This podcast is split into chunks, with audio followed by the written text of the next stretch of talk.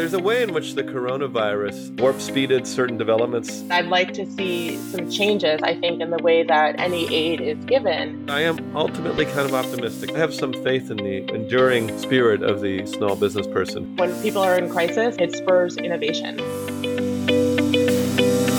The coronavirus pandemic has tanked the global economy with unprecedented speed. The steepness of the decline here is unprecedented. This is a crisis that is unprecedented. It is unprecedented, and we just don't know.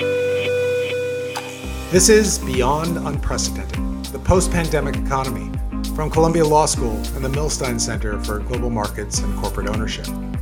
I'm your host, Eric Talley, Sulzbacher Professor at Columbia Law School and a co director of the Millstein Center.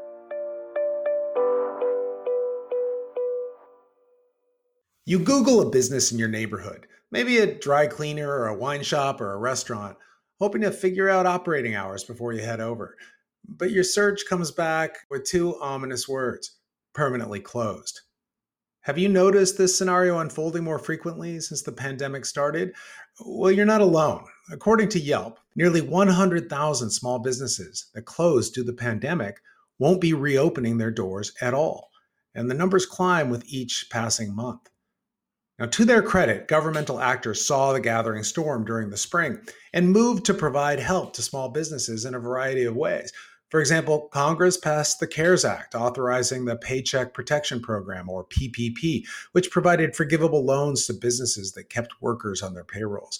And the Federal Reserve created the Main Street Lending Program, which was designed to subsidize loans to small businesses. But as the pandemic has lingered and now appears to be on the verge of a second wave, a large proportion of small businesses still lack a steady stream of revenue, with little additional assistance looming in the immediate horizon. So, what can or should be done now to help small businesses? And what will it take for them to be even more resilient in the years to come? Today, my guests, entrepreneurship and community development expert Lynnise Pantin and antitrust scholar Tim Wu, take us down the path for survival for the millions of small businesses across America. Lynnise Pantin is clinical professor of law and the founding director of the Entrepreneurship and Community Development Clinic at Columbia Law. Her scholarship focuses on the systemic socioeconomic barriers faced by entrepreneurs of color and those of modest means. Welcome, Lynnise. Thank you. Great to be here. Tim Wu is Julius Silver Professor of Law, Science, and Technology. He is author of The Curse of Bigness Antitrust in the New Gilded Age, and he writes and teaches about private power, free speech, and information warfare. Welcome, Tim. Thanks. So, this is notably a precarious moment for small businesses. Even as the pandemic continues to rage, the original PPP, while hailed as a success by many measures, is largely played out, and the Main Street lending program appears to have had few takers. And the most recent noises out of Washington sound far from optimistic about whether any other form of relief package is going to be in the offing. Uh, let me let me start with you. What, what are some of the key challenges that small and medium-sized businesses face as they attempt to come out of the crisis? And and relatedly, do you think we're on the verge of another precipice? How bad is it going to be uh, relative to what we saw in the spring? Well, I'll just say uh, to the first part of your question, I think that we're in the crisis, right? So I don't know that anyone is coming out of it immediately. And um, I think the first uh, few months of the crisis, we saw 100,000 businesses permanently close. And um, then some businesses did reopen, but they never have returned back to their February 2020 levels of, of revenue and profit. Businesses are just trying to hold on and maintain and figure out how to move forward and with an uncertain future. And do you see with the possibility, seemingly a stark possibility of a second wave, that we may be back in store for what we saw in March and April this past year?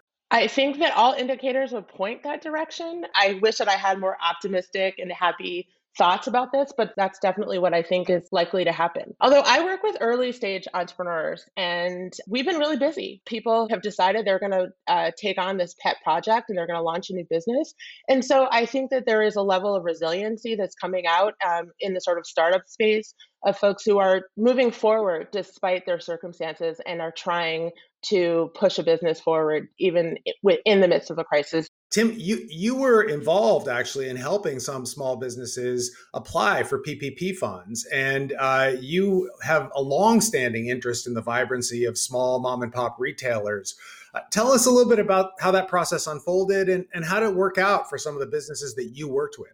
In the kind of, I think, height of the first wave, so I guess in April, uh, when the PPP program uh, was announced, which was uh, designed to uh, provide money for to keep payroll paid. Basically, I got a group of uh, Columbia pro bono volunteers. Ultimately, uh, almost fifty of them. We helped out a whole a whole bunch of businesses, uh, hundreds by the end, in trying to get PPP loans. The uh, loan process was a little bit confusing for some. It was frustrating at first, but ultimately, people did get their money. You know, for a while we were wondering, you know, we kidding ourselves with this program and why do we keep reading about places in North Dakota getting all the money? Ultimately, the money did come for most of the businesses. You know, anecdotally, we got a lot of thanks. A lot of people saying it helped them survive. So that was the Columbia PPP program. And I guess I want to give a little shout out to the students who really did a huge amount of work. Um, and a lot of them felt, you know, they wanted to be doing something. And, and I think it was successful in that way. Yeah, I agree with you. I had several students myself that were working uh, with you on that program, and they were hugely uh, grateful for the opportunity to feel like they were doing something. Well, Len- Lynnise, let me pivot back to you. you. You weren't directly involved in the PPP applications, as was Tim, but through this entire process, you've been continuing to work with clients in the community, some of, of whom got PP assistance, some of whom didn't. Do you have a sense, you know, what businesses have been sort of the most resilient during the current crisis? Uh, what types of businesses have been the hardest hit?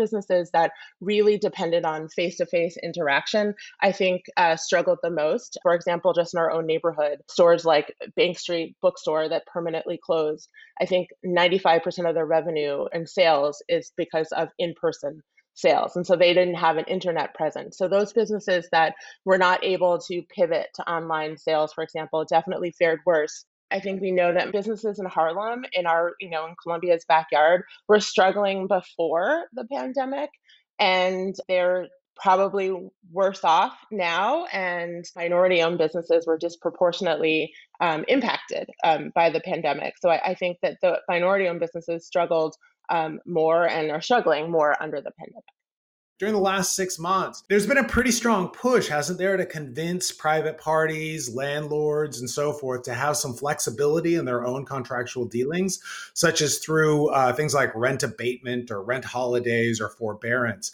And, and in a recent New York Times op ed, Tim, you, you described this kind of move as good, but a little bit like spitting in the ocean, and that the true impediment is some of the deeper structure of some of these commercial leases and rents. And what did you mean by that? None of us knows precisely what the exact picture is um, when it comes to the costs small businesses face. But the uh, anecdotal evidence uh, suggests that commercial rents have proved sticky, despite the efforts, I will say, of some landlords to try to lower prices in some ways or give out favors or try to find some ways to keep it going. Uh, some landlords are not the, the reasons are complicated, um, but one of the ones that keeps coming up is the fact that many mortgages uh, have minimum rent terms in them, so that landlords are concerned about defaulting on their mortgages.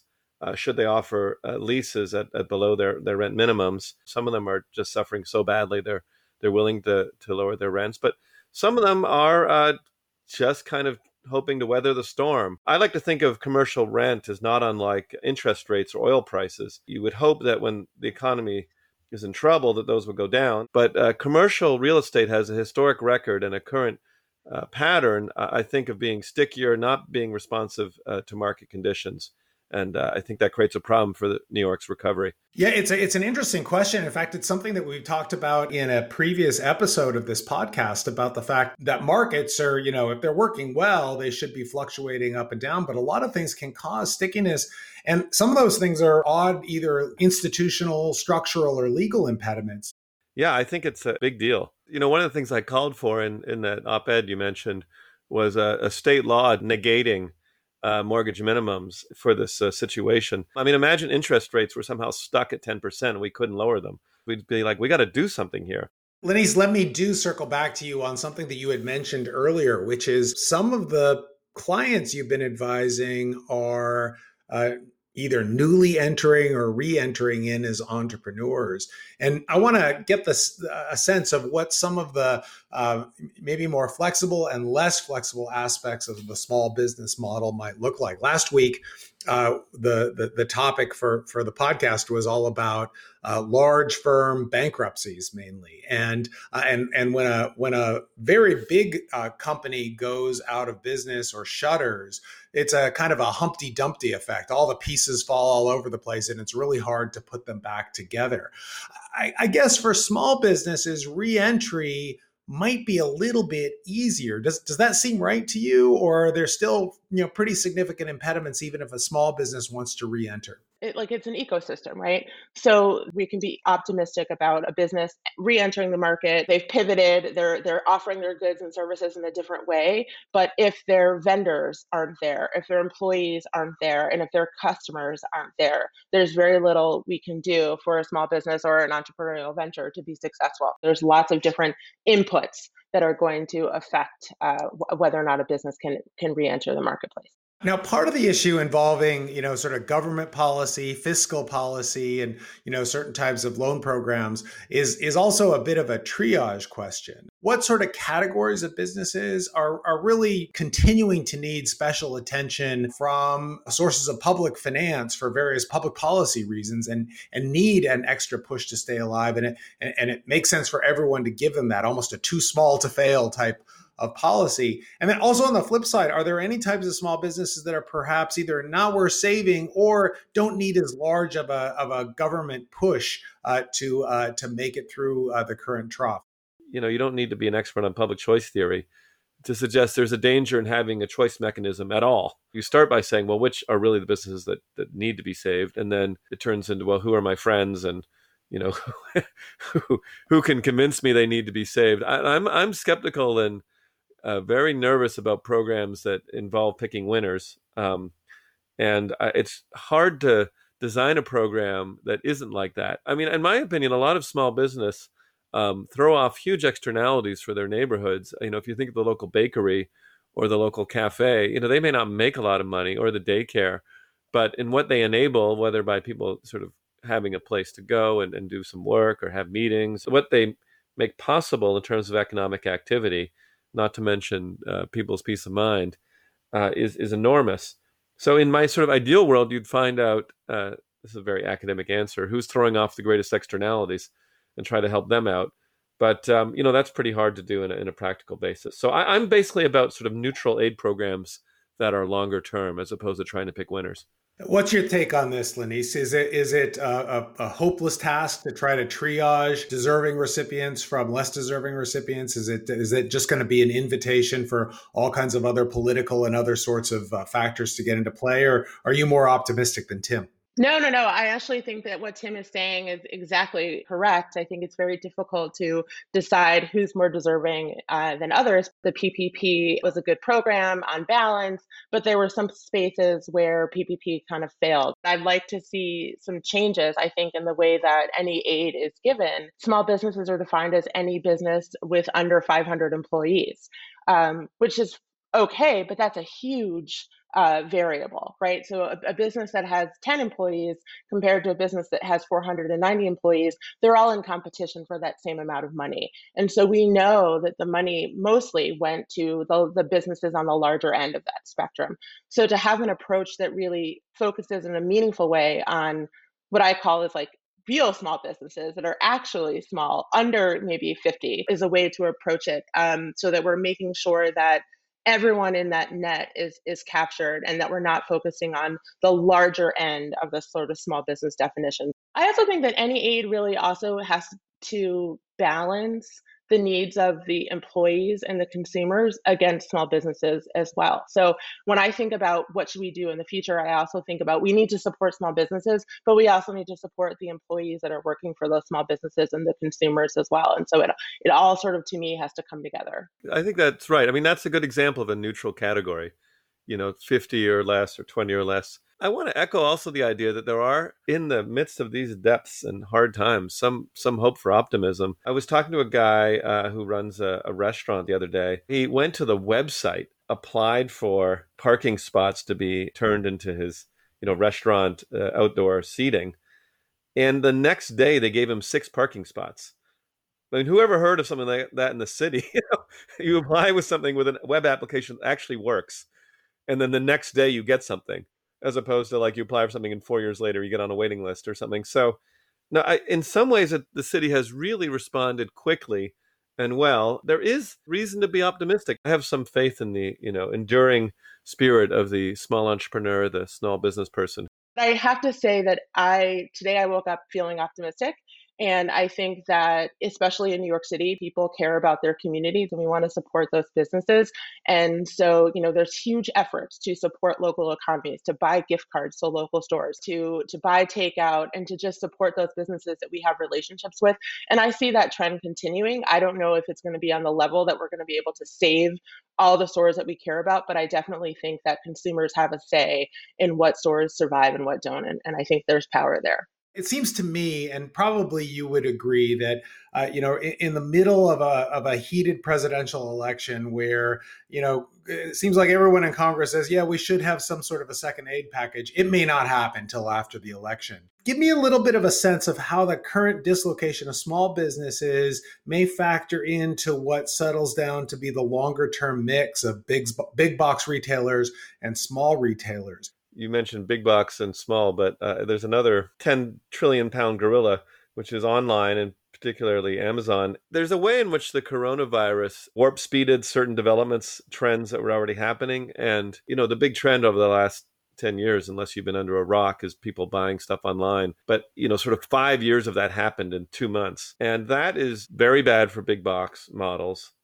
And I wouldn't be surprised if a lot of them are gone unless they manage somehow uh, like Walmart is doing, to have an online version of themselves. I do think there's hope in the long term for small retail because of their sort of high touch boutique nature. You know, they do have something distinct. So I, I see a kind of a future of retail where this very smallest and the very largest survive and everyone else is dead.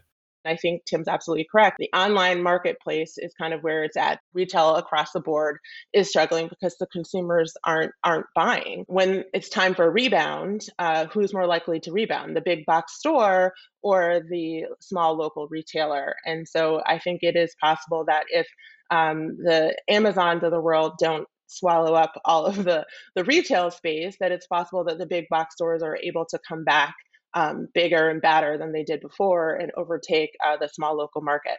Tim?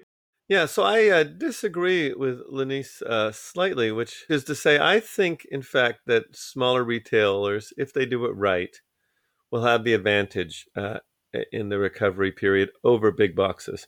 Not over Amazon, but over big boxes, the staples, the best buys.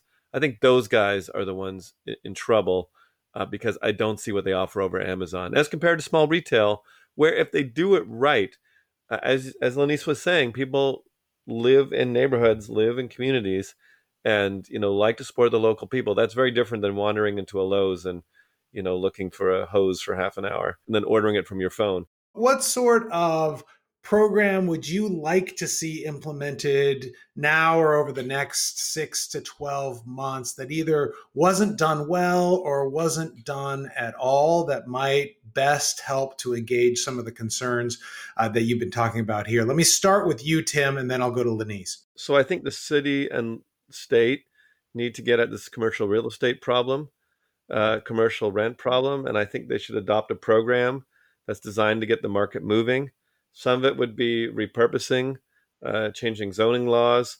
Some of it would be examining the, the property tax structure. Um, it would also include, as I said, state laws trying to void mortgage uh, rent minimums and maybe a property vacancy tax where you uh, raise the property taxes on stuff that's left vacant for too long to encourage uh, its rental. Um, landlords don't like that, but there's too much stuff being held vacant um, especially in retail. If they want to take it off the market altogether, that's one thing. But I think everybody sitting around hoping for these massive rents to come back is kind of a frozen bubble. And, uh, you know, it's one thing to have a bubble, but it's another one to have one made out of concrete. Federal level is uh, more challenging. I think I support some version of kind of a Main Street program, but done better, longer term, micro targeted for, for small, small businesses And as I said, I am ultimately kind of optimistic. I do think in some of these areas uh, that there were, you know, bubbles that needed to be popped. There, there was room for a lot of people to maybe get out of businesses they didn't like and, and try out running their own businesses. So, in the long term, we will both be dead, but I'll still be optimistic.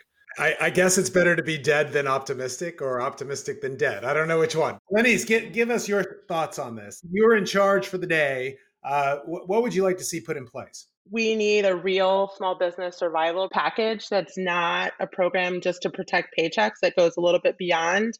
Um, I would say we need multiple forms of financial assistance, not just loans, but rather grants. I think a couple things to tweak the program would be to support insolvent businesses and insolvent business owners. You can't get a small business association loan for seven years after declaring um, insolvency or bankruptcy. So I think revisiting those rules would be very helpful. And to go beyond and deeper beyond uh, payroll, for example, paying for those commercial rents that that Tim is talking about to allow the money to be used for that and not be the focus so much on uh, payroll protection. And I think at the local level, also providing grants from the state, from the city as well, um, also training. Uh, giving businesses support, technical assistance to help them pivot to develop that online space that is so important given like the social distancing rules, and trying to find areas where we could provide additional access to capital um, and credit for underserved uh, minority-owned businesses and, and, and supporting that community as a whole. And then lastly, both in the context of the classification of employees as well as receiving money, I think recategorization of what is a small business would be my number one queen for a day to get the truly small micro businesses out of the same uh, category of the large businesses that have 499 employees and really think about that uh, category as a separate group and to adjust accordingly. What did we not talk about today that you think is an important part of this topic that uh, that deserves some attention? Many parts of the world are reacting to the challenges uh, to business in this environment, and I, I, can't say this has been our most unified period in in the history of the United States. Uh, you know, maybe Lynnise thinks differently, but there's, I, I, do feel like there's this problem that we're uh, going to all sink together if we don't learn to swim together. I'll just add that I think we've all sort of said that we're optimistic, and I think the unknown that we haven't really talked about is like when people are in crisis and um, they're forced into needing to be resilient, it spurs innovation. So I'm just really excited, despite the fact that we're in the midst of this like deep, dark pandemic, to see what innovation is going to come forward and what changes are going to be made. So, this has been a fantastic discussion. I want to thank my ultimately hugely optimistic and not dead guests, Lynnise Pantin and Tim Wu. Uh, this has been a terrific discussion, and uh, very much thank you guys for joining me. Join me next time for another episode of Beyond Unprecedented, and make sure to subscribe wherever you get your podcasts. Thanks so much for listening. Beyond Unprecedented is brought to you by the Columbia Law School and the Ira M. Millstein Center for Global Markets and Corporate Ownership. This podcast is produced by the Office of Communications, Marketing, and Public Affairs at Columbia Law School. Our executive producer is Michael Patullo. Julie Godso, Nancy Goldfarb, and Carrie Midland, producers. Editing and engineering by Jake Rosati. Writing by Martha Moore and Dan Shaw. Production coordination by Zoe Adrich. Special thanks to Erica Klein and Bree Heinrichs at the Millstein Center. If you like what you hear, please leave us a review on your podcast platform. If you're interested in learning more about law, the economy, and society, visit us at law.columbia.edu or follow us on Facebook, Twitter, and Instagram.